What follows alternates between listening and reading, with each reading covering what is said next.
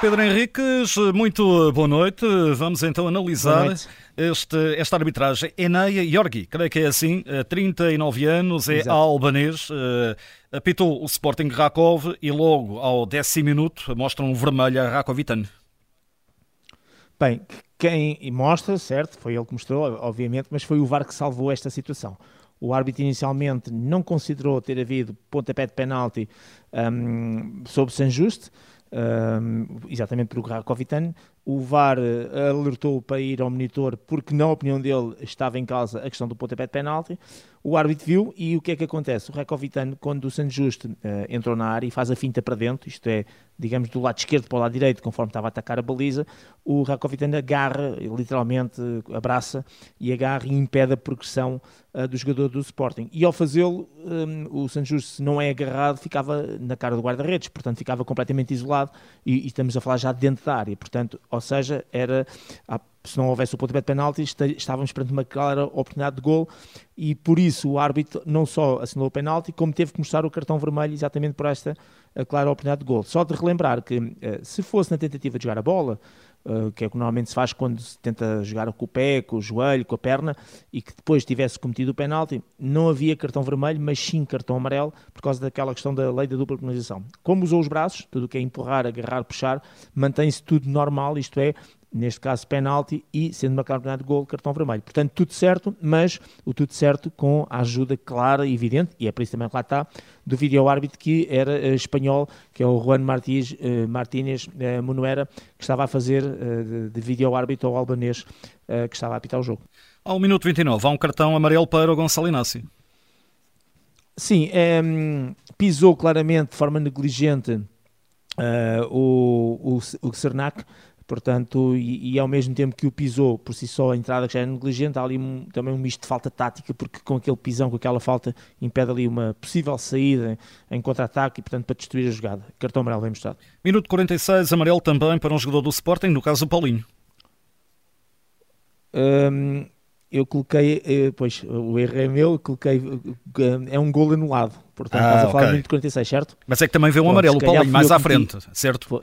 Mas é já no fim do jogo. Pois, eu também tinha essa ideia. É no fim, pois, pois se calhar meti, enganei-me a é, escrever. É, Pronto, não, é gol anulado. É o fora de jogo razão. ao Paulinho é, é isso e o mesmo. gol, exatamente, e o gol anulado. Peço desculpa porque foi eu que meti aí no, no oráculozinho uh, secar o amarelo, mas é, é o gol anulado ao Paulinho. Uh, enfim, eu na altura disse logo que era lance para VAR depois até se brin... fiquei com a ideia que é o pé direito que está avançado e depois o, o Inácio até na altura estava a dizer que epá, devia ter custado as unhas, mas não é por muito. É lógico que não tivemos na transmissão depois aquilo que são as linhas azuis e vermelhas, apenas a informação de, de fora de jogo, mas era daquelas situações, no meu ponto de vista, então se fosse em Portugal tínhamos os centímetros, de, de pouca coisa, como se costuma dizer. De qualquer maneira, o gol é bem anulado, portanto fiquei depois com a repetição, com a percepção que havia ali um pé ligeiramente adiantado. Minuto 49, penalti para o Sporting. Bem dado? Sim, uh, também mais um erro do árbitro em campo, mais uma boa intervenção do, do Manuera, do espanhol. Do Foi nessa altura que tu disseste é que o era para, para, para, para o fraco.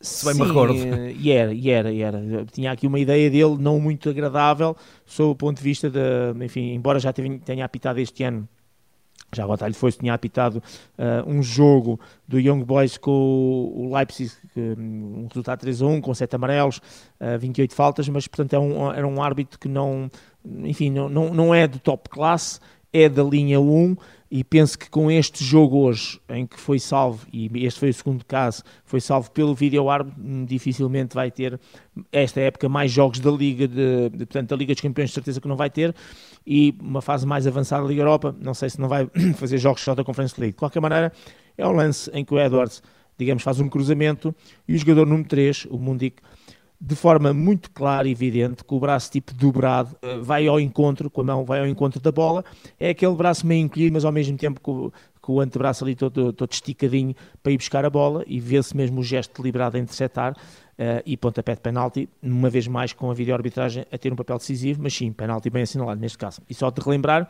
que, que também foi uma alteração desta época, tudo o que é remates ou cruzamentos para a baliza, a não ser que a bola vai entrar na baliza, que os jogadores joguem a bola com a mão, que foram retirados os cartões amarelos, uma vez que há muitas situações e com a videoarbitragem consegue-se ver, reparem, este é um bom exemplo, num jogo que tinha passado despercebido, com a videoarbitragem começou-se a perceber que havia muitos lances destes que começavam a ser detectados e, portanto, ficou esta questão de não se mostrar Uh, os, os, respectivos cartões amarelos e, portanto, é um lance só com pontapé de penalti. Gol do Rakov é legal ao minuto 71. Sim, era. O, aqui a dúvida era se o Subulac é o quem faz, se não tem erro, um, a assistência. Isto é, não é assistência, o, o remate, que depois o guarda-redes defende, se estaria em fora de jogo no corredor direito quando a bola foi metida e depois percebe-se que não, e por isso gol legal sem fora de jogo.